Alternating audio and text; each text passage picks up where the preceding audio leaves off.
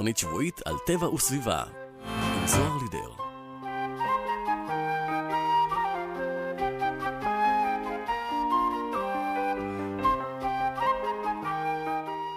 בוקר טוב לכולכם, כמדי יום רביעי ב-10 בבוקר אתם מצטרפות ומצטרפים אליי ולתוכנית סביבנו, תוכנית שבועית על טבע וסביבה, כאן ברדיו כל הגליל העליון, 105.3 FM.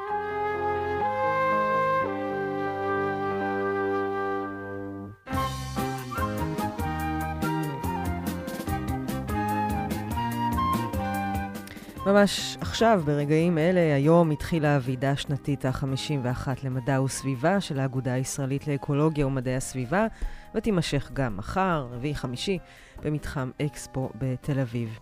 הוועידה השנתית היא המקום להציג ולשמוע על כל מה שחדש בתחום הסביבה והפורום הרחב ביותר בישראל לדיונים בנושאי מדע ומדיניות סביבתית. הוא מהווה מקום מפגש למיטב המומחיות והמומחים בתחום הסביבתי בישראל. ומספקת במה לשיח סביבתי ציבורי בין גופי ממשל, חוקרים ומומחיות סביבה, אנשי תקשורת, ארגוני חברה אזרחיים והקהל הרחב.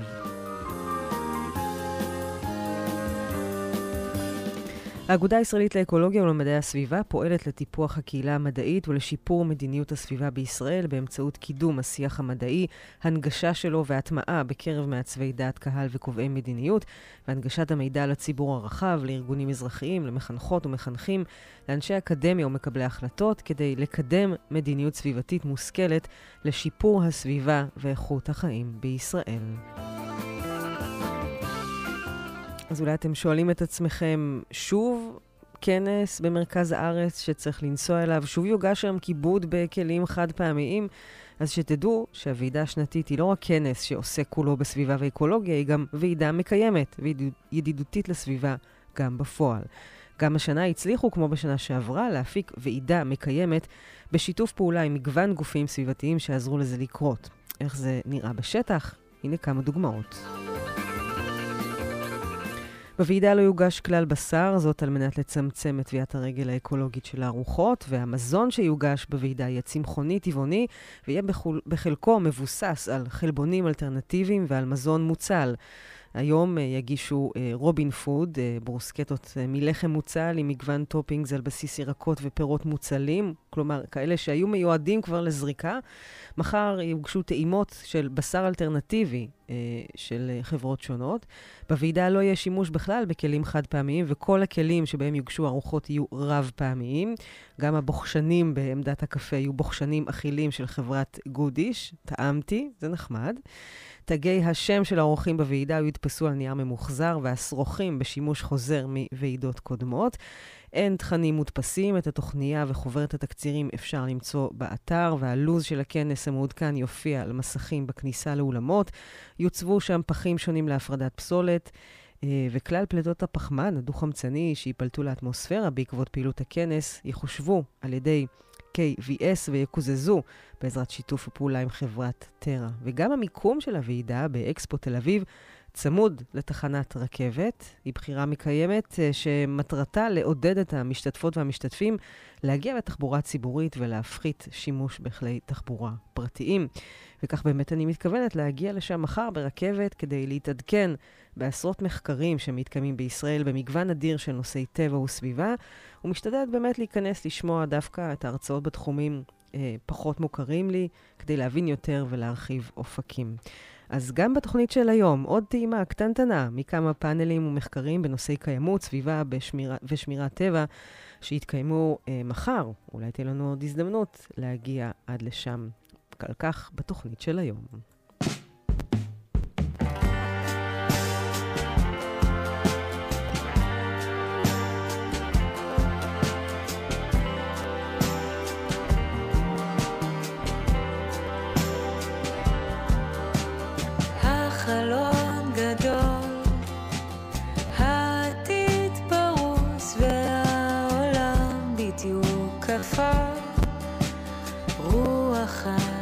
כבר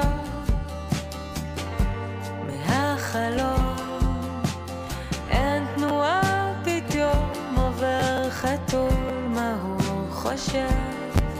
כשהרחוב שקט כל כך.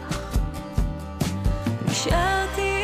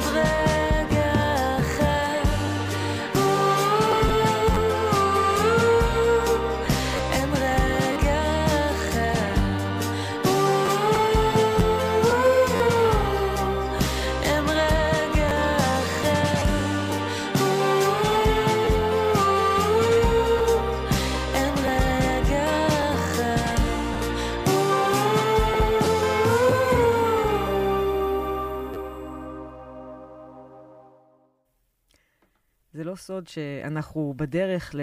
כנראה כבר שם, אה, עם השפעות שינוי האקלים על המשקעים בישראל בכלל, ובגליל העליון בפרט. איחור בתחילת עונת הגשמים, צ'ק. פיזור לא אחיד של גשמים, כמו שהכרנו בעבר, גם צ'ק. אירועי גשם קיצוניים וארוכים, צ'ק. שנים שכונות ומיעוט משקעים, גם כן צ'ק. את כל אלה היו לנו בשנים האחרונות, והתחזית לשנים הקרובות די דומה.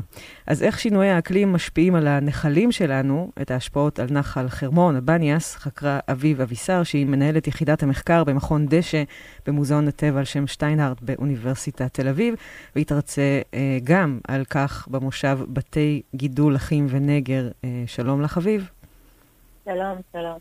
אז ספרי לנו, אה, מה, מי מזין את נחל חרמון? איזה מעיינות? זה, זה נכון שזה בחרמון, אה, כמו שלמדנו פעם? ב... אה, תראי, בגדול המים מנחל חרמון מגיעים בעצם ממי גשם שבעצם יורדים אה, אה, במורדות של רמת הגולן ומתנקזים אה, דרך חובות הקרקע לשני מעיינות, מעיין הבניאס ומעיין הקצינים. שאת רובם אנחנו מכירים, נמצאים באזורים המטוילים. זה, לא מים שגם גשמים שנופלים בחרמון, ואז הוא כמו ספוג וכאלה, תמיד היינו לומדים על המעיינות האלה? אה, בגדול, כן, מאוד קשה באמת לדעת אה, איזה, אה, איזה, איזה תת קרקע מגיע mm. לאן. עד היום הנושא הזה באזור, באזור הזה הוא לא עד הסוף ברור, אבל סביר להניח שיש תרומה גם של המשקעים על החרמון בהחלט. כן. ככה לפחות סיפרו לנו, לכן המים קרים, אבל באמת קשה לעקוב בדיוק אחרי כל טיפה. אז ספרי לנו בעצם מה מטרת המחקר, כי אפשר להניח שאם יש פחות משקעים, אז גם תהיה פחות שפיעה ממעיינות, אה, ממי התהום שמזינים את הנחל, אז, וכבר ראינו שהספיקות ירדו בשנים האחרונות, אז מה בעצם אתם מחדשים במחקר הזה? אז תראי, קודם כל נתחיל מזה שמדברים הרבה, וזה דבר טוב, מדברים הרבה על שינוי אקלים, וזה דבר מאוד חיובי, אה, אבל יחד עם זה, אנחנו פחות מתעסקים באמת במה שינוי אקלים יעשה לטבע שלנו. אנחנו בעיקר מתעסקים במה שינוי אקלים יעשה לנו כבני אדם. אה, וזה בעצם המחקר הראשון בישראל שמסתכל על המערכת האקולוגית הנחלית אה, אה, כפוקל פוינט עבור המחקר הזה. אז זה קודם כל, ואחרי שאנחנו מסיקים מה קורה בנחל, אנחנו מנסים להקיף מזה מה יקרה לשירותי המערכת האקולוגית שהנחל הזה מספק לאוכלוסייה הסמוכה, חקלאות, עדרים, מרעה, תיירות וכולי. Mm. אז, אה, אז כן. עובדים הפוך במקרה mm-hmm. הזה. Mm-hmm. אז אלה בעצם משתמשי הנחל, כי אני משתמשת בו לטבילה ורחצה, זאת אומרת, יש שם עוד uh, משתמשים, נכון? מי? נכון, בהחלט. בהחלט כן. עכשיו, החידוש שלנו אה, הוא באמת בהסתכלות אה, אה, אה, על המנגנונים. זאת אומרת, אנחנו במחקר הזה, אה, אצלנו בעצם מחקר שמורכב מהרבה מאוד פרקים, והוא נגיש באתר שלנו אה, של מכון, מכון דשא, וכולם מוזמנים לראות, אבל בגדול ניסינו להבין איך האקלים משפיע על ההידרולוגיה. ואיך האקלים וההידרולוגיה ביחד משפיעים על המערכת האקולוגית אה, הנחלית. ובעצם יש כאן מחקר שהוא מולטי-דיסציפלינרי, כי mm. בסופו של דבר המטרה שלנו הייתה לייצר תוכנית פעולה למיתון התהליכים האלה עבור מקבלי ההחלטות. Mm-hmm. אבל כן. את שואלת אותי במה חידשנו, אנחנו אה, קודם כל הרצבנו את כל הפאזל הזה, אבל אחד הדברים שנדהמנו לגלות במחקר אה, זה שבעצם יש איזשהו משתנה שאנחנו לא כל כך מודעים אליו. אנחנו מסתכלים על התחזיות של רשות, אה, של רשות המים, של השירותים ההידרולוגיים, ואנחנו רואים שבעצם פחיתה משמעותית במשקעים ברמה שנתית צפויה לנו רק ב-2040. ואז אנחנו יכולים לבוא ולהגיד, או מדינת ישראל יכולה לבוא ולהגיד, יש לנו המון זמן. בוא נחכה ונראה מה יהיה, ואז נפעל. ואחד מהדברים שבאמת אה, שמנו לב אליהם בתוך המחקר שלנו, זה ששני המשתנים האלה, כמות הגשם וכמות השפיעה במעיינות, הם לאו דווקא נמצאים במתאם מלא. למעשה מחקרים של דוקטור אמיר גבעתי וגם של אה, פרופסור אפרת מורין, שניהם מצביעים בעצם על זה שיש עוד תהליך שקורה. כי כמו שאמרת בתחילת הכתבה, יש שינוי, גם אם לא שינוי מובהק בכמות המשקעים, יש שינוי, בפריסת המשקעים. Mm-hmm. מה שזה בעצם אומר זה שעונת החורף שלנו מתקצרת מחורף של חמישה חודשים לחורף שכמעט כל הגשם בו יורד במהלך חודש אחד, היא ככה קצת קצוות, אז, אז, אז עברנו מחמישה חודשים לאולי במקרה הטוב שלושה חודשים mm. רטובים. המשמעות של תהליך נוסף שאנחנו רואים זה גם שהמרווחים בין אירועי הגשם, כמו שכולנו שמנו לב, הם, הם, הם גדולים. המשמעות של הדבר הזה היא די פשוטה להבנה. קרקע ש... אה, הקרקע שאמורה בסופו של דבר שבה אמורים המים לחלחל, מי הגשם אמורים לחלחל, פשוט עומדת יבשה הרבה יותר זמן בשנה. Mm-hmm. ואז בעצם כל אירוע גשם צריך קודם כל להרטיב את כל עמודת הקרקע ולהרוות אותה לפני שבעצם המים מגיעים למי התהום. וכמובן, אם הם מגיעים למי התהום, אז הם גם שופעים במעיינות, ואז אנחנו רואים את זה בספיקה בנחלים. Mm-hmm. אבל מה שהראו מאוד יפה במחקרים, זה שגם ירידה של אפילו 10-15% בפחיתה בכמות המשקעים יכולה להתרגם לכמות של בין 40 ל-50% פחות מים שזורמים בנחל. וואו. ואנחנו חושבים שהנתון הזה לא קיבל מספיק תשומת לב. זאת אומרת, אה, אין מתאם בין uh, כמות הגשם לדווקא לשפיעה, זאת אומרת, בהפחתה של כמות הגשם שירדה לעומת ההפחתה בשפיעה, זה לא אחד לאחד, זה אפילו פחות. נכון. אה, ועוד דבר מדהים שמצאנו ספציפית בנחל חרמון, אה, זה שאנחנו כבר מזהים, כשאנחנו מסתכלים אה, מאז שנות ה-70 ועד היום על נתוני רשות המים, אז אנחנו יכולים באמת לראות שיש לנו ירידה של קרוב ל-20 אחוז, גם בשביעה של מעיין הבניאס, גם בשביעה של מעיין הקצינים, ואנחנו רואים גם ירידה, וכן רואים איזושהי פחיתה של מסביב ל-15% בכמות המתקעים. Mm-hmm. אז, אז זה כבר פה, זה קורה כן. עכשיו, זה לא משהו שאפשר לחכות עוד. טוב, זה קצת... עד 2040 תטפל בו. כן, לא, אנחנו תמיד, אנחנו רגילים uh, לחכות ואז פתאום uh, להבין שמשהו קרה, אבל פה יש הזדמנות באמת לתכנן, אבל אני, אני, זה קצת מבהיל. יש אולי איזה שהן חלופות למים שזורמים בנחל חרמון? קודם כל, נחל חרמון הוא ייחודי, ובגלל זה גם בחרנו אותו. אה, קודם כל הוא ייחודי כי הוא מאפשר לנו לוודא באמת את המשתנה הזה של כמות הגשם, כי בעצם בנחל חרמון אין שאיפה של מים במקור. זאת אומרת, המים פורטים החוצה, אנחנו רואים אותם, והם נשאבים במורד הנחל, אוקיי? אה, אז זה באמת אפשר לנו להסתכל על הנתונים אה, ולהבין באמת, להקיש מהם מה, מה קורה לכמות המשקעים, אבל בנוסף נחל חרמון הוא גם ייחודי, כמו שציינת, מים בו קרים. והמערכת הזו של הדם והבניה, שבאמת המים בהם הם יחסית קרים, מאכלסת גם פאונה ופלורה מאוד מאוד mm. ייחודיים. זאת אומרת, mm-hmm. יש מיני בעלי חיים שתמצאי אותם רק בנחלים הצפוניים האלה.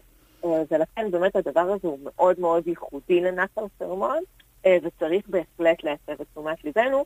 בייחוד של מחקרים שהסתכלו על ההתייבשויות שהיו בנחלים האלה בסביבות 2018, בבצורת הגדולה, הראו מאוד יפה שכשהנחלים האלה מתייבשים, הם הופכים להיות מאוד דומים לנחלים אחרים מבחינת הפאונה, מבחינת בעלי החיים שרק לשים אותם.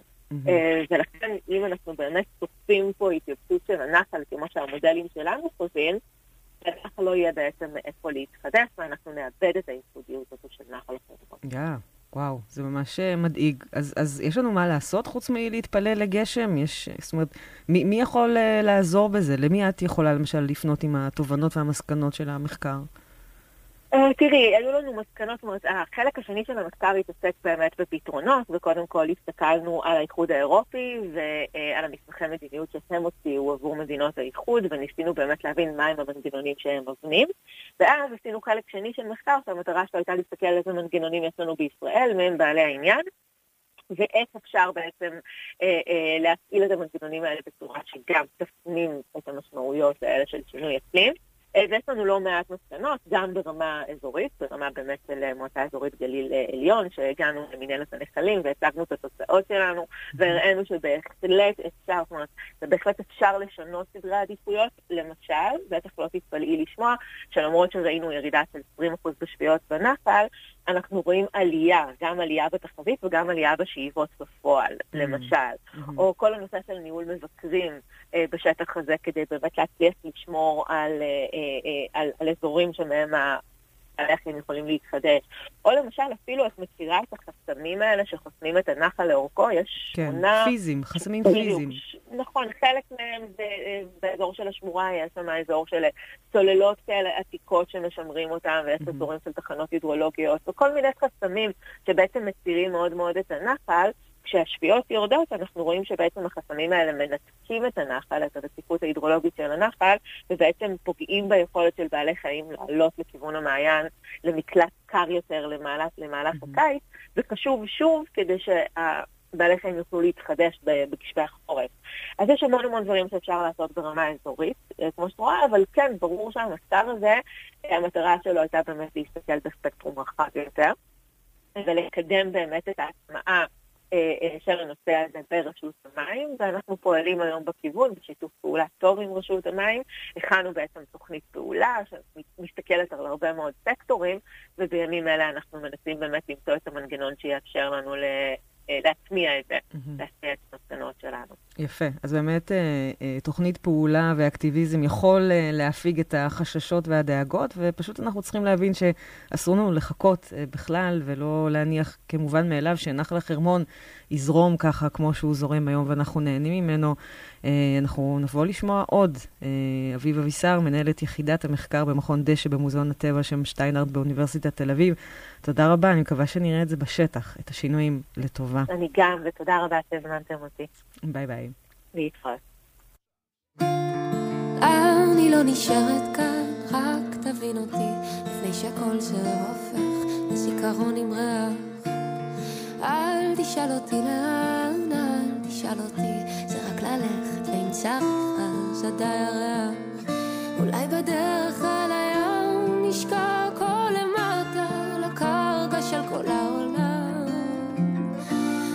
רוצה עכשיו לים, ואז אחזור הביתה, כי כל מה שיושב לי על הלב לא נעלם.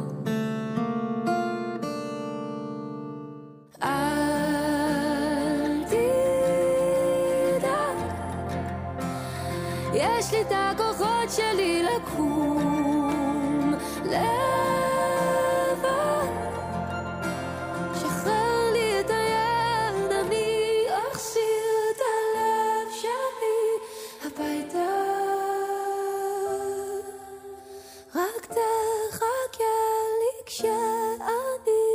למטה.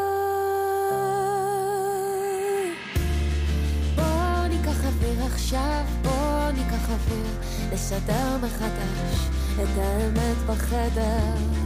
אל תגיד לי איך לסחול ללכת, להשאיר את החושך מאחור, זה עוד חלק מההר, אולי בדרך אל הים, יצוף הכל למעלה, לאיש הטפל העולם.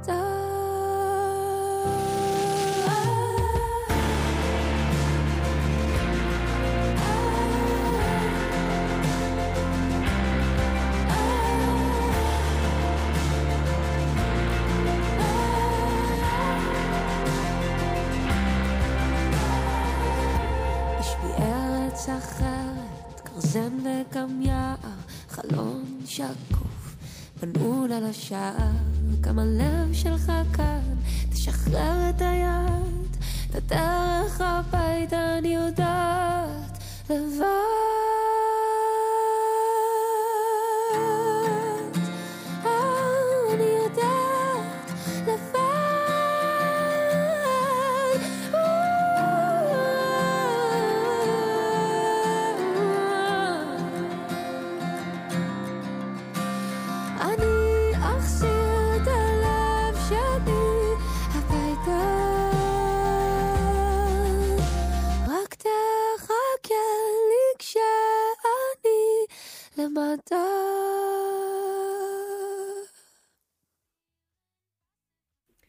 כשאנחנו מדברים על איכות סביבה, אנחנו בעצם מתכוונים לאיכות החיים שלנו, לחיות בטוב ובעיקר בבריאות. אז בכנס מחר יתקיים מושב בשם השפעת חומרי הדברה על גישת בריאות אחת, אותו תנחה דוקטור גל זגרון, מנהלת אגף מזיקים והדברה במשרד להגנת הסביבה. שלום לך. היי זוהר. אז השימוש בחומרי הדברה, אנחנו מבינים שנועד להרחיק ולקטול מזיקים לאדם, כמו יתושים וזבובים, גם לפעמים מעבירים מחלות, בעלי חיים, אם זה חיות משק או חיות מחמד, וגם בחקלאות, אה, אפילו אה, נגד עשבייה או חרקים מזיקים. ונראה שבעידן של היום אנחנו לא כל כך יכולים בלעדיהם. אבל בכל זאת, אה, זה חומרים מסוכנים. ספרי לנו למי זה בעצם מסוכן ומתי. את כל כך צודקת, אנחנו בעידן שלצערנו אי אפשר בלי חומרי הדברה בתחומים מסוימים, בגלל שיש לנו גם משבר אקלים וגם אנחנו ב hotspot אקלימי במדינת ישראל, וגם משבר אקולוגי, ואנחנו מתמודדים עם פלישות של מינים ושל מחלות, ובעיקר בחקלאות זה מכה קשה, ובתבואה, כמו שאנחנו אחראים עליו, אה, יש בהחלט פה כמה מינים פולשים שלצערנו אין פתרון אחר חוץ. מחומרי הדברה כמו נמלת האש הקטנה. Mm-hmm. אבל uh, כמו שאמרת, חומרי הדברה, יש להם, מצד אחד הם התרופה, אבל מצד שני הם גם יכולים בהחלט להיות הבעיה, והם יכולים לפגוע במה שאנחנו קוראים לו בריאות אחת. שבריאות אחת זה אומר שאין רק בריאות הציבור, יש את הבריאות של כולנו, וזה כולל את כל המערכות האקולוגיות ואת כל מה שחי פה על הכדור הזה ביחד איתנו, וזה כולל חרקים ופרוקי רגליים וחיות בר וצמחים, ואפילו בסביבה העירונית מאוד חיוני הסביבה, הבריאות של הסביבה העירונית שלנו, זה משפיע אחר כך על הבריאות שלנו, ולכן אנחנו חייבים לפתור בעיות בגישה שדואגת ומכבדת את כולם. וזה בעצם העקרונות של בריאות אחת בכוונה הזו? בדיוק, זו הגישה. זו גישה שאומרת שאנחנו צריכים לשמור על הבריאות של כולם, למען כדור אחד. אוקיי, okay, אז אני מבינה שבאמת, אה, רק כדי לחדד את זה, אני מבינה שחומרי הדברה הם בעצם רעלים, יכולים להזיק למי שמשתמש בהם, מי שמפזר אותם, בין אם זה בחשיפה חד פעמית, או אולי אפילו חשיפה כרונית, שכל פעם מינונים שגם אם הם אה, אה, מורשים לפי התקנים, עדיין יכולה להיות חשיפה, אבל את אומרת גם שזה יכול לפגוע במערכות אקולוגיות. איך בעצם?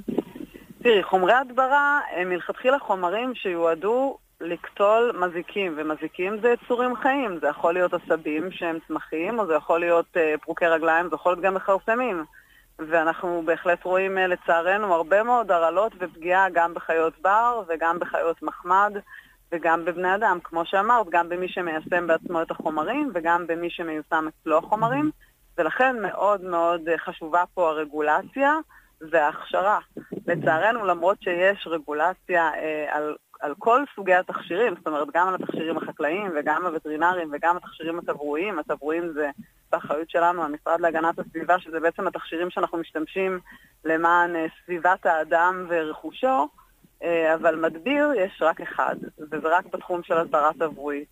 ולכן כשאנחנו מסתכלים על הנתונים של הלמ"ס, אנחנו רואים שבזמן שיש ירידה בשימוש ובשיווק של חומרי הדברה אה, פעילים בתחום התברואי, אנחנו לא רואים את אותו הדבר בחקלאות או בווטרינריה, ולמעשה אנחנו uh, שיאנים של שימוש בחומרי הדברה בחקלאות פר סרט uh, חקלאית. פר שטח. את יכולה להסביר למה הגענו לנתונים האלה? את יכולה לשים את האצבע?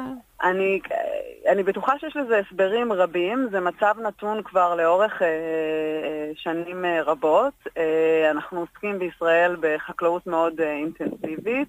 אה, על שטח קטן, וגם יש פה לחץ באמת מאוד גדול. אנחנו ממש רואים בעשור האחרון חדירה של יותר ויותר מינים פולשים. Mm-hmm. וכשיש לך אה, מין פולש, אתה חייב להיאבק בו, לצערנו, בתכשירי הדברה. אבל אני כן אגיד שאנחנו מאוד מקדמים גישה של IPM בתברואה, שזה ראשי תיבות של Integrated Pest Management, שזה אומר שלפני שבאים להשתמש בחומר הדברה, בגלל שהוא רעיל, בגלל שהוא חומר מסוכן, קודם כל ממצים את כל הדרכים האחרות, וגם כשמשתמשים בחומר הדברה, אז עושים את זה בשיטה משולבת, שזה אומר להשתמש גם באמצעי מניעה, באמצעים פיזיקליים, אה, יש הדברות שהן, אה, שזה אפילו לא ממש הדברה, אלא אמצעים, אמצעי טיפול ביולוגיים, כמו למשל מחרפנים, אפשר להשתמש בתנשמות, mm-hmm. תיקנים, יש צרעות ש, שמטפילות אותם והורגות אותם, ולכן חשוב מאוד ליישם את כל השיטות האלה יחד בשביל לצמצם את השימוש בחומרי הדברה. אני חייבת לשתף אותך ואת המאזינות והמאזינים, שלפני כמה שנים פניתי למשרד החקלאות בנוגע לאיזשהם שאלות על חומרי ההדברה, והם uh, דיברו באמת על קיום של ועדה בין-משרדית, והפנו אותי בעיקרון למשרד להגנת הסביבה, שהם מצידם הפנו אותי למשרד הבריאות, ונחשי למי הם הפנו אותי בחזרה. למשרד החקלאות. יפה. אז הרגשתי ממש בלופ. השאלה היא, מי לוקח אחריות על מה? אה, אז, זה, אז זה נכון שבחקלאות אה, יש ועדה סטטוטורית לרישום תכשירי הדברה חקלאיים, וזה נכון שהיו"ר של הוועדה, למרות שהיא יושבת במשרד החקלאות, היו"ר היא ממשרד הבריאות, ואכן יש הרבה מאוד עבודה משותפת בתוך הוועדה, כי יש נציגים מכל המשרדים. עבודה משותפת לראות באמת איך מצמצמים וגם איך מוציאים חומרים אה, מאוד בעייתיים ומסוכנים, ויש הרבה רוויזיות. ובהחלט אנחנו רואים שיוצאים. לוקח זמן, בוא נגיד יותר זמן מבמדינות אחרות, אבל יוצאים חומרים, יוצאים יותר ויותר זרחנים אורגניים, אה, ומי שגם אה, יבוא להקשיב למושב המקסים שלנו ביום חמישי, אז אה, הוא גם ישמע על תוכנית הניטור הביולוגי שעושים במשרד הבריאות, שתציג דוקטור תמר ברמן, mm-hmm. והיא תראה את הניטור של שאריות חומרי הדברה ממש בגוף האדם, בשתן או בדם, ואיך זה בקורלציה לרוויזיה, זאת אומרת כשמוציאים תכשיר אז באמת אחר כך רואים שיש פחות ופחות אה, הפרשה שלו על ידי בני אדם, וזה בסך הכל הגיוני, כי אנחנו בסוף נחשפים לחומרים האלה בחקלאות, בעיקר דרך המזון שאנחנו אוכלים, הירקות והפירות. כן. אה, אני יכולה להגיד לך שמהיכרות עם אה, חקלאים פה באזור, הרבה מהם מספרים לי ומשתפים שהם עומדים לפי החוק, הם פועלים לפי חוק התווית, הם משתמשים בחומרים בכמות ובתזמון הנכון, הם לא עוברים על שום, הם לא עושים שום עבירה, הם לא עוברים על שום חוק, ועדיין אנחנו מרגישים שיש פה, כמו שאת אומרת, שימוש יתר בחומרי הדברה, אז איך אנחנו פותרים את, ה, את הדילמה הזאת?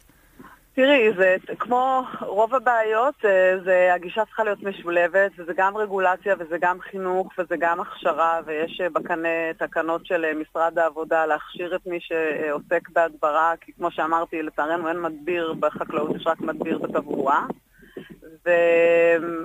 ועבודה לפי התווית, כי התוויות האלה נרשמות באמת לפי התיק הטוקסיקולוגי, לפי הערכות סיכונים, לפי כל הנתונים שקיימים גם בעולם. עבודה לפי הוראות התווית לא אמורה להביא לחשיפה. אנחנו רואים פשוט שיש הרבה מאוד עבודה מחוץ להוראות התווית. אנחנו רואים אה, שאריות של חומרי הדברה בגידולים שאסור להשתמש בהם בתכשירים האלה, אז זה לא יכול להיות לפי הוראות התווית, כי אין תווית שמתאימה לגידול הזה. כן.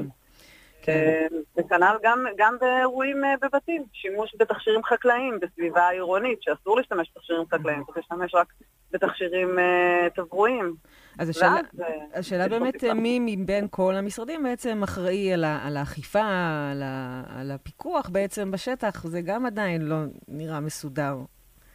תראי, יש, יש חלוקה מאוד ברורה מבחינת הרישום של התכשירי ההדברה, זה ברור איפה כל דבר נרשם. כן. אבל uh, יש לקונות, למשל, ריסוס של ליסטיה בתוך העיר. יש, התכשיר הוא תכשיר חקלאי, זה קוטל עשבים, אבל זה בתוך העיר, זה לא חקלאות. Mm. אז באמת הנישה הגננית היא ככה סוג של לקונה, והיא לא רק בארץ ככה, זה ככה גם בעולם, mm-hmm. ובהרבה מקומות הרשויות המקומיות הרימו את ה... את הכובע, את הכפפה, מה שנקרא, ו...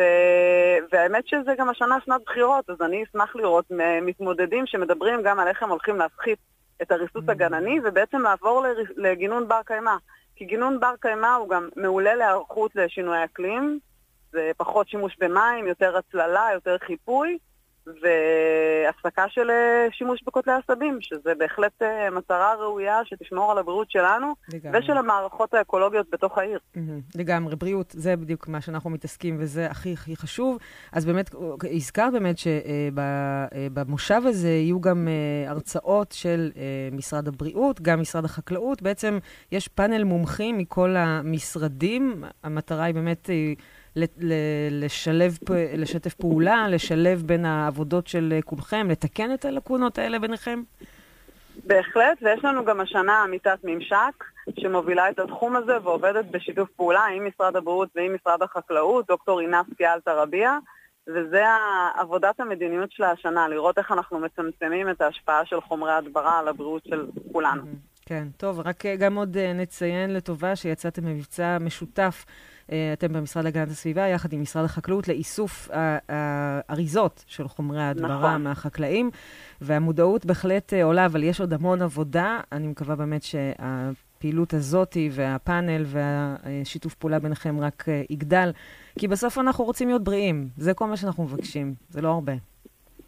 לגמרי, זה הכי חשוב. נכון. דוקטור גל זגרון, אה, אה, מנהלת אגף מזיקים והדברה במשרד להגנת הסביבה, אנחנו נתראה מחר בפאנל החשוב הזה. תודה על השיחה. תודה לך, זוהר ביי. מאה וחמש שלוש רדיו, כל הגליל העליון. קיץ, חם. רוצים לטבול בנחל? שימו לב, אתם לא לבד. הקשיבו למים הזורמים ולציוץ הציפורים. הסתכלו על הנוף המרהיב של הנחל. טיילו בכיף, אך שמרו על הסביבה הטבעית בעזרת כמה כללים פשוטים. חנו רק במקומות המיועדים לחניה. הלינה בחניונים מאושרים בלבד.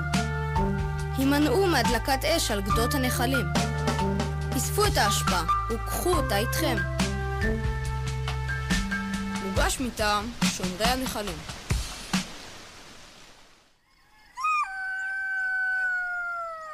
מצאתם חיית בר פצועה?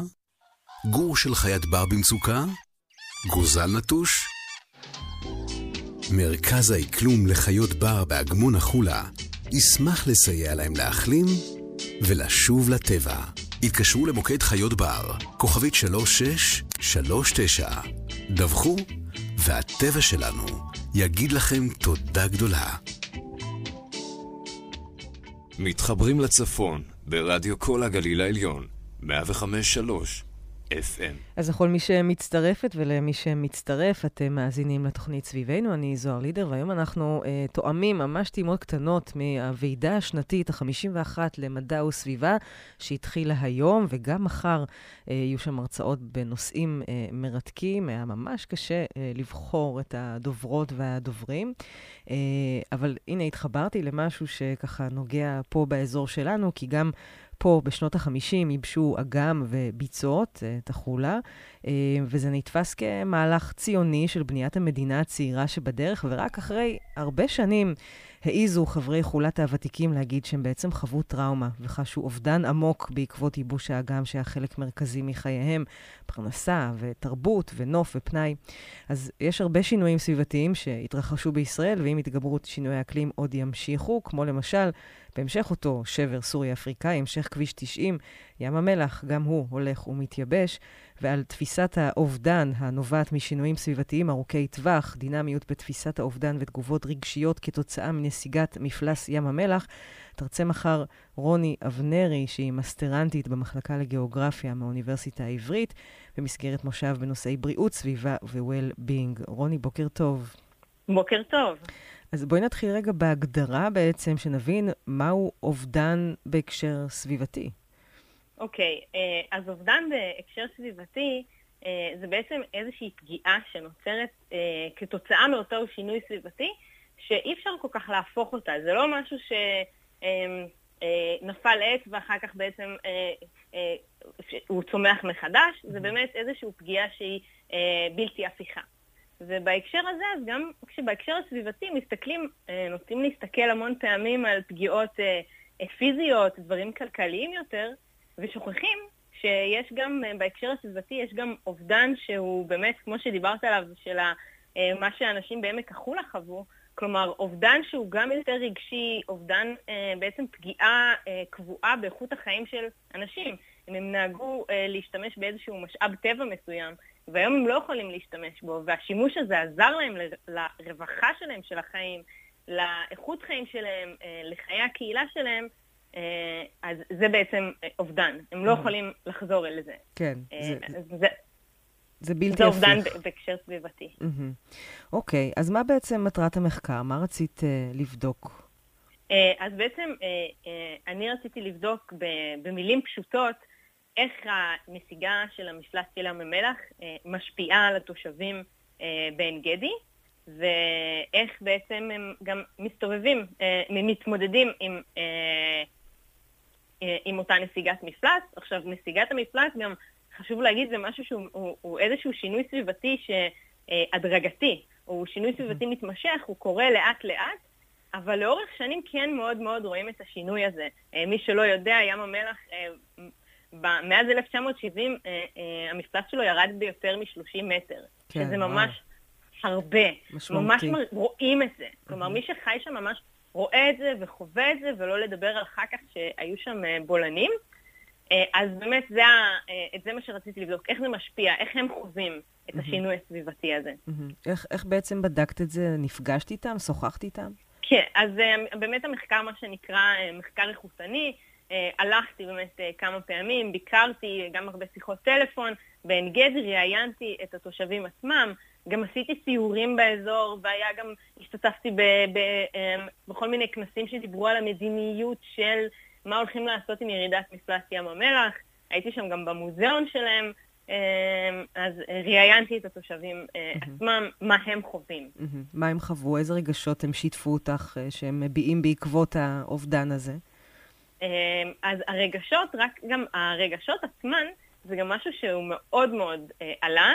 זה משהו שלא באתי איתו מראש למחקר. כלומר, אני מראש באתי לחפש אה, אה, איך זה משפיע, נגיד, איך זה שינה את הקהילה, איך זה משפיע, mm. איך זה משפיע על הקהילה, וממש דיברו איתי על הרבה סוגים של רגשות. גם על כעס, המון כעס וסוג של אה, ביקורת כלפי הממשלה, כלפי המדינה, שאף אחד לא עשה מספיק לים המלח. אה, וגם על הקהילה עצמה, הם הביאו אה, כעס על הקהילה עצמה, שגם הקהילה עצמה לא התארגנה. אה, גם רגשות של ייאוש. כאילו, מצד אחד הם כועסים מאוד, אבל הם כבר מרגישים שהם מיואשים. אה, זה משהו כזה לאורך זמן, שלאט לאט שהים ממשיך לרדת ואף אחד לא עושה עם זה כלום. אז הרבה ייאוש. ואני חושבת שהרגש הכי חזק שעלה וחזר כמעט בכל הרעיונות, זה פשוט תחושה של צער. שאותם אה, צער עמוק שהיה איזשהו משאב טבע, שהם נהגו ליהנות ממנו, היו באים אנשים, והיום הוא כבר לא נמצא, והנוף גם מסביב, ממש אה, הכל שם ננטש. וזה מראות, כמו שאחד אמר לי, מחמירי לב. כן. שהם רואים את זה וזה עושה להם עצוב. זאת אומרת, אנחנו מדברות פה על רגשות, למרות שבאמת אה, גם פיזית הם נשענו על השטחים, נכון. במטעים ובעוד עסקים של תיירות שאינם אבל הרגש הוא בעצם, את אומרת, אה, הרבה עלה בשיחות האלה, הרגש הוא דומיננטי. יש... גם הפגיעה הכלכלית, אבל הרגש כן. היה משהו שהוא מאוד הפתיע אותי, אפילו שכן mm-hmm. באתי מוכנה, הפתיע אותי כמה הם מאוד היו מחוברים. כן. תגידי, יש באמת אה, שינוי לאורך הזמן? כי את אומרת שזה שינוי מתמשך כבר לפחות 30 שנה. אה, הרגש שלהם השתנה מאז ועד היום? אה, אז בעיק... בעיקרון, מה שהם אמרו לי, למרות שהם מאוד מרגישים ועצוב להם על ים המלח, הם אמרו לי שהקיבוץ עצמו לאורך זמן, הם מרגישים שהוא לאט לאט מתנתק לים, מים המלח. שאם בעבר ים המלח היה מאוד חלק מהחיים של הקיבוץ, זה גם קיבוץ, אז אה, כול, כמעט כל מי שראיינתי אמר, אני פעם עבדתי בתיירות של ים המלח. אז זה היה משהו שהוא מאוד חלק מהחיים. התיירות, בעצם העסקים שהם סביב ים המלח, גם מאוד חיבר אותם רגשית. היה שם, סיפרו לי אפילו ספורט ימי בים המלח. אני לא, לא ידעתי שאפשר לעשות שם ספורט ימי. אה, אז פעם הם באמת היו הרבה יותר מחוברים לים המלח, או היה הרבה יותר חלק מההוואי של הקיבוץ. הם אמרו לי, אה, הגעת לים המלח, הגעת לעין גדי, הגעת לים המלח, והיום לאט לאט, כאילו זה איזשהו תהליך טבעי, הם סיפרו לי, כלומר ברגע שהם מתנתקים מים המלח, שהם לא יכולים לבוא, אז גם הזהות שלהם קצת משתנה, הזהות של עין גדי שהיא מחוברת לים המלח. אם זה טוב ואם זה רע, חלק אמרו לי שזה ממש רע, חלק אה, פשוט ציינו את זה כ- mm-hmm. כעובדה. זה נשמע לי כאחת הדרכים בעצם להתמודד עם האובדן הזה, נכון? הם מתחילים להסתגל.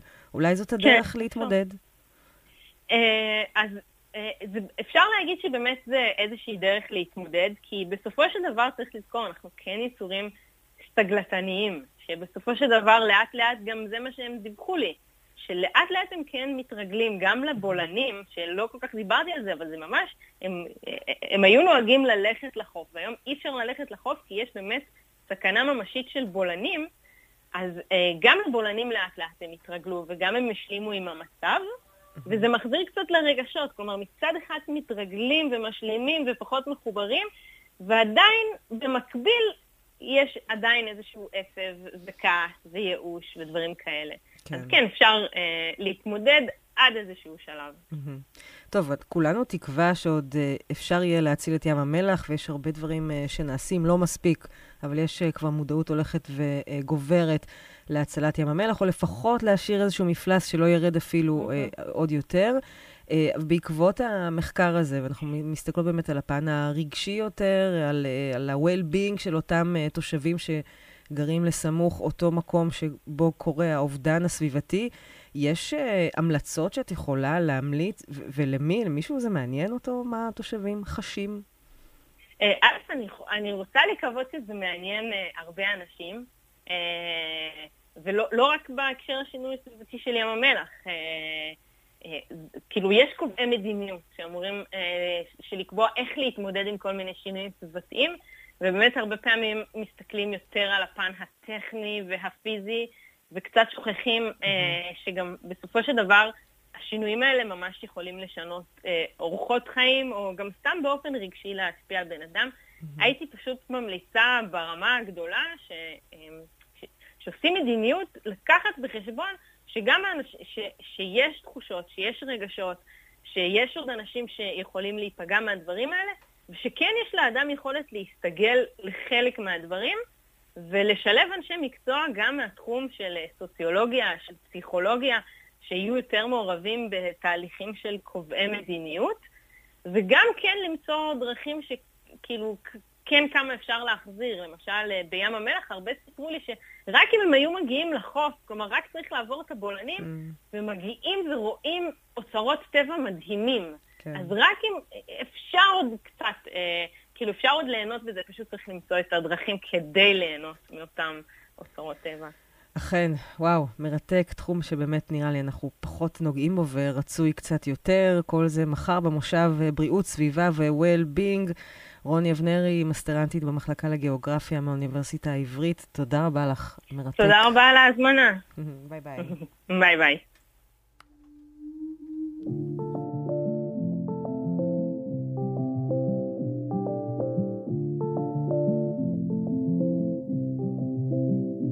לבד במדבר, ביחד איתך עלינו להר וזה לא מוזר לך, הפחד נגמר, לבד בלב ים, אבל את איתי גם עם הזרם מוקסם, עוד נמצא את הדרך לצור. באתי כל הדרך עד שנשברתי, קחי אותי אליי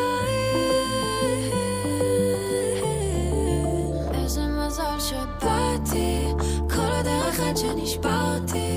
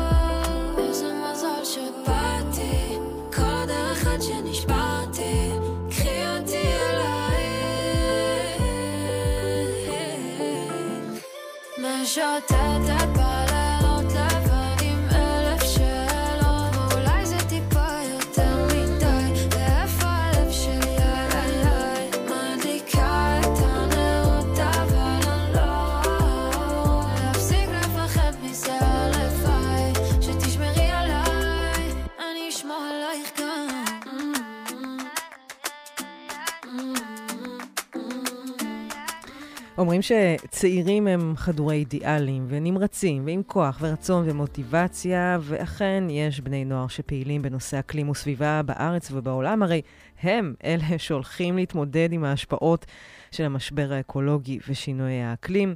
גם כן, ירושה אנחנו משאירים להם. הם פעילים בהפגנות, בעצומות, ברשתות חברתיות, ומנסים להגיע למנהיגות ומקבלי החלטות כדי להעלות את הנושא לראש סדר העדיפויות, הרי מדובר בחיים שלהם.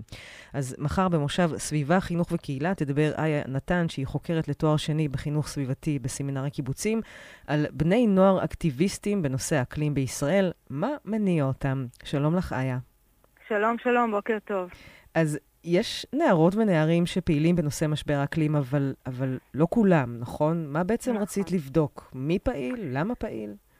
Um, רציתי לבדוק את המאפיינים שלהם, מה מניע אותם, um, את התפיסות שלהם, אם יש דברים שמעכבים אותם. Um, זאת, זאת הייתה בעצם מטרת המחקר, uh, לנסות. להעמיק בא, באוכלוסייה הזאת של ש... בני הנוער. של אלה שהם פעילים כבר. רק של אלה שהם. פעילים. ואיך הגעת כן. אליהם? היה קל למצוא אותם? אה, לא, האמת שהיה לא קל בכלל להגיע, לקח לי מעל חודש וחצי בעצם לאתר את המרואיין הראשון שלי. וואו. אה, כן, אה, בסוף הגעתי אליהם פשוט דרך מפגש מקרי באחד הכנסים, הגעתי לראשונה. ודרכה ללידים נוספים. אה, בהמשך פניתי לעמותות שעוסקות בתחום, קיבלתי עוד לידים עד שהצלחתי למצוא ככה כמות mm-hmm. שמספיקה לי למחקר. Mm-hmm. ואז פגשת אותם, ומה בעצם אה, עשית? היה שאלונים? היה שיחות? אנחנו בעצם עשינו אה, ראיון. שבו אה, דיברתי איתם, ניסיתי להכיר קצת את הרקע שלהם, להבין מאיפה הם מגיעים, מאילו בתי ספר, האם בתי הספר מקדמים את התחום, את הנושא הסביבתי.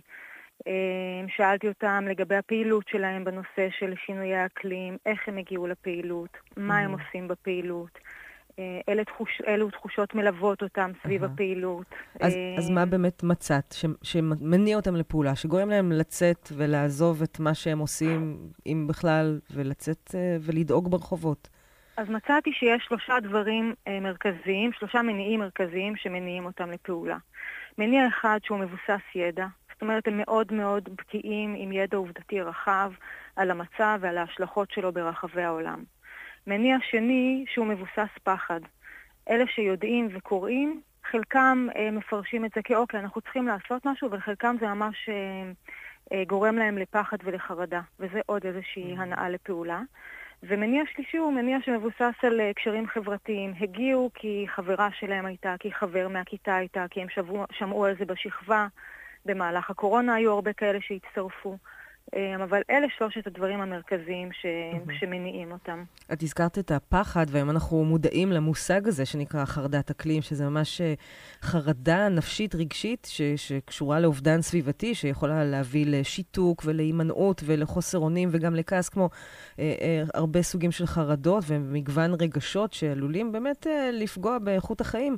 אז עד כמה זה נכון. נפוץ באמת אצל מי שפגשת? אז uh, לצערי זה נפוץ מאוד. בעצם חרדת האקלים היא אחד הביטויים של חרדה אקולוגית, והשיעור של uh, בני הנוער שסובלים ממנה הולך וגדל גם בארץ וגם בעולם. המופעים שלהם שונים אצל בני הנוער. אצל, mm-hmm. אצל חלקם זה uh, מופיע ומטריד בפיקים, בהתאם לאירועים שקשורים לשינויי האקלים או לדברים שקורים. ואצל חלקם זה קיים ממש באופן תמידי שדורש טיפול רגשי ולעיתים גם טיפול תרופתי. מפריע להם בשגרת חייהם. זה מאוד מאוד תלוי במבנה האישיותי של אה, בני הנוער, אבל אני הופתעתי לראות את המימדים של התופעה הזאת. מבחינתך, אה, בטח היית רוצה, גם מבחינתי, אני מודה, הייתי רוצה לראות באמת הרבה יותר אה, בנות ובני נוער פעילים, אקטיביסטים, מכל סיבה שהיא, אבל באמת יוצאים לפעולה. ואת אומרת שלא היה לך קל למצוא אותם, אז אם את היום יועצת למשרד החינוך או לאיזושהי מסגרת אחרת חינוכית, אפילו בלתי פורמלית, מה ההמלצות שלך בעקבות השיחות והמסקנות האלה? אז קודם כל, אה, חשוב להגיד שמשרד החינוך הכניס, החל משנת הלימודים הנוכחי, האחרונה שהסתיימה, אה, תוכנית לשינוי האקלים לכלל, לכלל שכבות הגיל ולכלל המגזרים, שזאת אמירה משמעותית וחשובה. אה, דברים שהייתי שמחה לראות התייחסות, זה בעצם דברים שעלו מבני הנוער. הם דורשים ביסוס ידע עובדתי. הם דורשים שתהיה הטמעה של הנושא על חיבור שלו למגוון תחומים, ולא רק נניח, כמו שזה מאוד נפוץ אצלנו ובעולם, לתחום המדעים. אחת המרואיינות במחקר קודם שעשיתי אמרה מאוד יפה, צריך ללמד על ההשפעה של שינויי האקלים בחיי היומיום שלנו, שרק כך זה ייגע בלב, בלב התלמידים. Mm-hmm. לעשות את הכישורים היומיומיים של איך זה הולך לפגוע בהם, בחיים שלהם, עכשיו, עוד חמש שנים, עוד עשר שנים. אבל uh, החיבור הוא צריך להיות מאוד uh, אישי. Uh, דבר נוסף שהם מדברים עליהם, עליו זה שהם לא מספיק מעורים ויודעים באיך לעשות פעולות אזרחיות. Mm.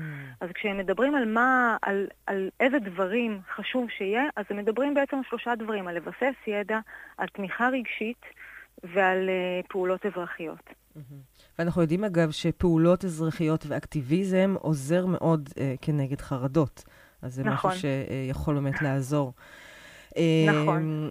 איה, המחקר שלך אגב מתבצע במקביל כמחקר תאום גם בניו יורק, באוניברסיטת קולומביה. כבר יש איזה שהן מסקנות ראשונות על הבדלים או, או דמיון בין הנוער בישראל לבין הנוער בניו יורק? נכון, המחקר הזה מתקיים גם בטיצ'רס קולג' בקולומביה, אמ, למעט אה, פירושים, פירושים ו- וכל מיני אמ, אה, מוטיבים שהם נכונים לאוכלוסיות השונות אה, הוא בעצם נסוב סביב אה, אותם הדברים. אנחנו כרגע בשלב ששני המחקרים עומדים לפני סיום, והשלב הבא שלנו הוא באמת לעשות את ההשוואה. Hmm, יפה. ככה שכרגע אנחנו עוד לא, עוד אין לנו אה, אה, אה, דברים להגיד שהם בשורה התחתונה, שהם נכונים לנו או להם. מסקרן מאוד, אה, אגב. מאוד. אפשר לנחש שיהיו דברים דומים בהרבה, כי בכל זאת אנחנו לקראת אותם דברים, ומצד שני גם יש באמת הבדלים. ממש רגע שאלה לסיום, שיתפתי אותך באמת בשיחה מקדימה, שבעבר יצא לי לראיין כמה נערות ונערים שהם פעילים במחאת הנוער למען האקלים. אה, וסיפרתי לך שהם היו המרואיינים הכי טובים שלי בכל התוכניות, אני חושבת. אה, כן. באמת היה קשה להאמין שהם בני 14, 15, 13, ובאיזשהו מקום, דווקא השיחות איתם על משבר האקלים, על העתיד הבאמת לא ברור שיהיה, ואפילו לא צופה טובות, דווקא הם נתנו לי המון תקווה. מה את קיבלת מהנוער? אה, תקשיבי, זו חבורה מדהימה של בני נוער. אה, באמת נתקלתי במתח מאוד גדול בין התפיסה של, אה, של, שלנו, של הבוגרים, על בני הנוער, אה, ככאלה שלפעמים אנחנו אומרים עושים רק לעצמם, חושבים רק על המשבצת שלהם, לבין מה שקורה בפועל. הם מציגים פעילות מרשימה לצד ידע מעמיק ורחב. פעילות מקצועית ויסודית, מאורגנת באופן פשוט מעורר התפעלות, חלוקה לצוותי עבודה, צוותי ממשל, חינוך, שטח, דוברות, מאוד מקצוענים, בעלי קשרים ענפים עם אה, אנשים במוסדות השלטון, mm-hmm. שהרבה פעמים שאלתי אותם, אבל איך הגעתם לזה?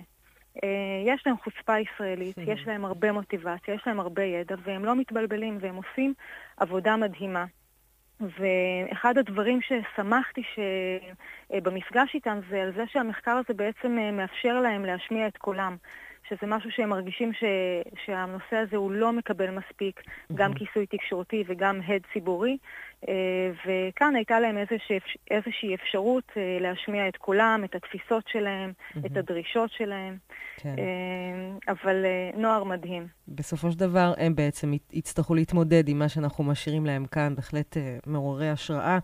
איה נתן, כן. חוקרת לתואר שני בחינוך סביבתי בסמינר הקיבוצים, נשמע אותך מחר במושב סביבה, חינוך וקהילה. תודה רבה על השיחה. המון תודה, תודה רבה. ביי ביי. יום נעים.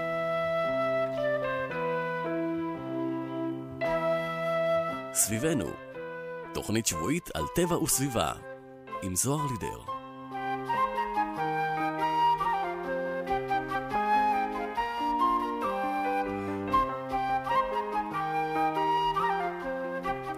טוב, אי אפשר uh, בלי לדבר על המצב והקשר לסביבה, למחקר ולמדע. אז מה המשמעות הסביבתית של ביטול עילת הסבירות? כך כותבים עורכי הדין של עמותת אדם, טבע ודין. החוק מעניק לרשויות השלטוניות סמכויות ושיקול דעת, אבל לא מדובר בשיקול דעת בלתי מוגבל. בחברה הדמוקרטית נדרש גוף שבסמכותו לבקר החלטות מסוג זה, ולוודא שהשלטון מבצע איזון נאות בין האינטרסים הציבוריים השונים. בישראל פעולת, פעולות הרשות המבצעת מבוקרות באופן כמעט בלעדי על ידי מערכת המשפט, שמהווה את הבלם האחרון בפני החלטות לא צודקות שהראשונה מקבלת. עילת הסבירות היא אמצעי אה, שמשמש את בית המשפט בבואו לתחום את גבולות שיקול הדעת ולמנוע שימוש שרירותי בכוח השלטון. ולכן, ביטול הסבירות מסיר כמעט את כל המגבלות ומאפשר לשלטון לקבל החלטות שרומסות את הזכות לסביבה נקייה ובריאה. עילת הסבירות היא פריזמה, שדרכה נבחנת כמעט כל החלטה שלטונית שהביאה לפגיעה בסביבה או בזכות התושבים ליהנות ממנה. היא מאפשרת לבית המשפט לעמוד לצד האזרח הקטן מול המזהמים והמדינה. בהליכים שהגישו באדם טבע ודין, בית המשפט קבע פעם אחר פעם כי פעולות השלטון, גם שכוננו באופן חוקי לגמרי, הן אינן סבירות בשל פגיעתן בזכויות סביבה. זהו לדוגמה שיקול הדעת שהפעיל בית המשפט העליון בתיק אפולוניה, בו נטען כי לא סביר לבנות אלפי יחידות דיור על דמות, מזו... על דמות מזוהמות, כשלא יודעים מה אופי ועומק הזיהום, דבר שמזהם את, מסכן את בריאות הציבור. דוגמאות נוספות הן החלטות רבות של בית המשפט לא לאפשר לרשויות מקומיות להגביל כניסה של הציבור לפארקים או לחופים בשטחן, ולא להפקיע את החופים לטובת בנייה. זאת מתוך הבנה כי מדובר במשאבים ציבוריים ששייכים בראש ובראשונה לציבור עצמו. כאן שימשה עילת הסבירות לקבוע כי ההחלטות הללו אינן סבירות.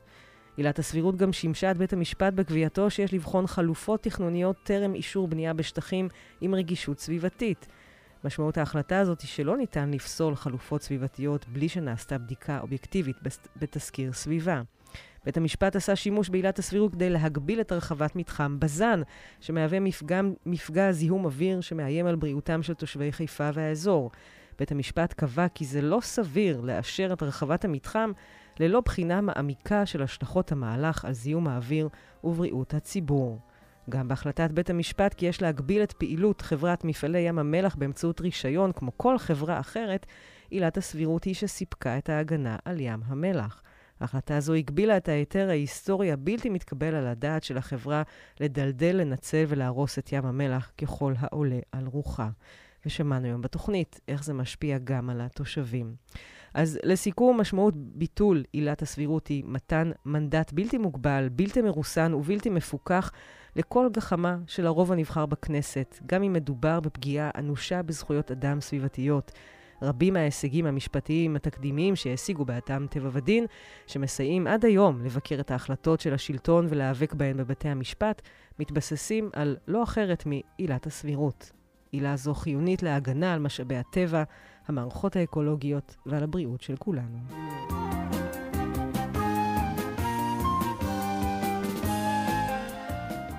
ומה הקשר בין דמוקרטיה לאקדמיה? כך כותבים בפורום המרצות והמרצים למשפטים למען דמוקרטיה, שהאקדמיה מהווה בסיס חשוב בחברה. מעבר לתפקידה בהשכלה הגבוהה וההכשרה של כוח אדם מקצועי, יש לה תפקיד חשוב במחקר המקדם את החברה, הכלכלה, הבריאות, התרבות והחברה האזרחית. מחקרים אמנם מתקיימים גם בתעשייה ועל ידי ארגוני החברה האזרחית, אבל למחקר אקדמי יש אורך נשימה שאין למחקרים במקומות אחרים, והוא לא מונע ממניעים כלכליים או פוליטיים, ומכאן עיקר חשיבותו. מדינה שאין בה מחקר ארוך טווח היא מדינה שאינה זורעת זרעים לעתידה. דוגמאות לתוצרים של המחקר האקדמי אפשר למצוא לרוב, כולל בתחומי הגנטיקה וההייטק. החופש האקדמי הנתמך במשטר דמוקרטי ליברלי הוא מרכיב חשוב בהצלחת האקדמיה. יותר מ-90% מהזוכים בנובל במדעים המדויקים נולדו במדינות דמוקרטיות. לאקדמיה יש תפקיד חשוב ביצירת מרחב אינטלקטואלי לביקורת על השלטון וביצירה של ידע אמין. האקדמיה מייצרת מנגנוני שיח שיכולים לבקר את המשטר באופן שמבוסס על ידע אמין אודות הנעשה בעולם ואודות מהלכי השלטון. היא גם מהווה מרחב פיזי שבו יכול להתקיים שיח פוליטי ביקורתי של סטודנטים וסגל.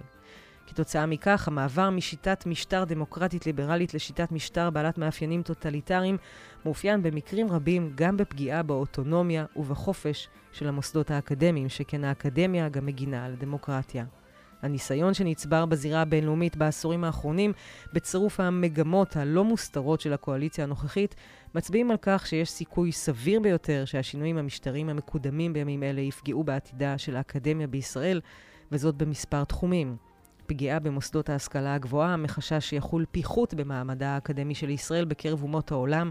המוסדות ייפגעו בצורה חדה באופנים שונים בתקציבים, באיכות המחקר, ביכולתם לגייס אנש, אנשי סגל מהשורה הראשונה בעולם לקידום המחקר, באיכות הסטודנטים שיגיעו אליהם. פגיעה, צפו, פגיעה צפויה גם בסגל האקדמי בכל הנוגע לתנאי ויחסי עבודה, כולל הגבלת החופש האקדמי, אפשרויות קידום מחקר עצמאי וסכנה לביטחון תעסוקתי, פגיעה בחופש האקדמי של סטודנטיות וסטודנטים שעוסקים במחקר, פגיעה ביכולת של הסגל האקדמי וסטודנטים להשתתף בפעילות מחאתית במרחב הפיזי של הקמפוסים. כל אלה לא רק ידרדרו את האקדמיה, אלא גם יפגעו בחוסנה של הדמוקרטיה הישראלית ובעוצמתה החברתית-כלכלית. כל אלה מובילים לכך שבלי אקדמיה אין שגשוג, ובלי אקדמיה אין דמוקרטיה. כך כותבים בפורום המרצות והמרצים למשפטים למען דמוקרטיה. אנחנו יודעים שגם בלי דמוקרטיה אין סביבה סביבנו.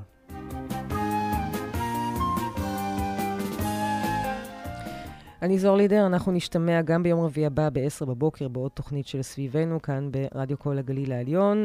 את התוכנית הזאת ואת הקודמות אפשר למצוא ב Mixcloud ואפילו בספוטיפיי. אנחנו אה, נתראה, אני מקווה, בוועידה השנתית אה, לטבע וסביבה.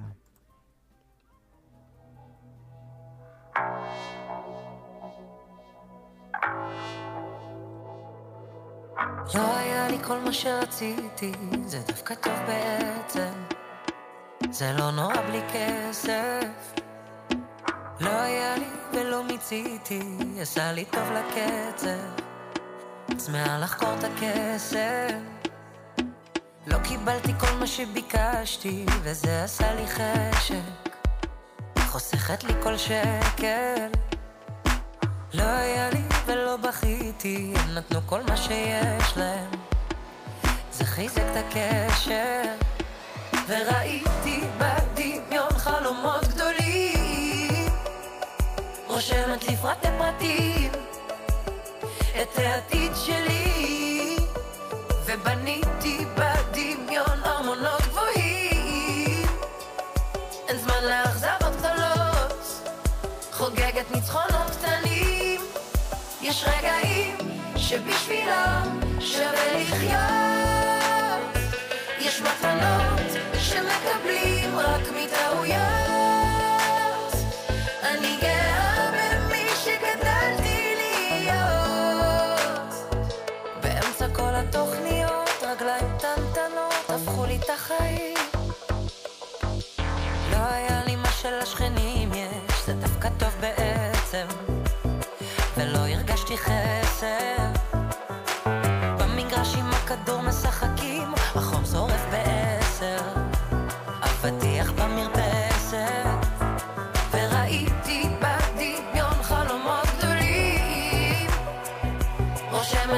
רושמת לפרטי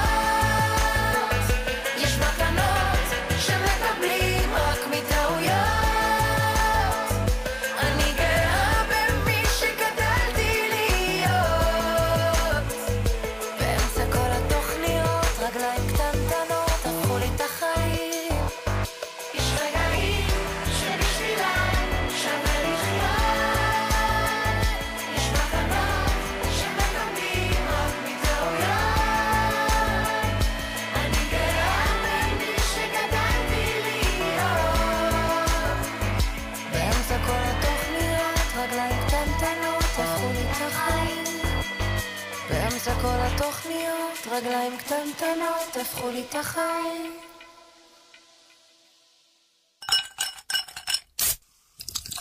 כל הגליל העליון, המשב המרענן לימות הקיץ החמים.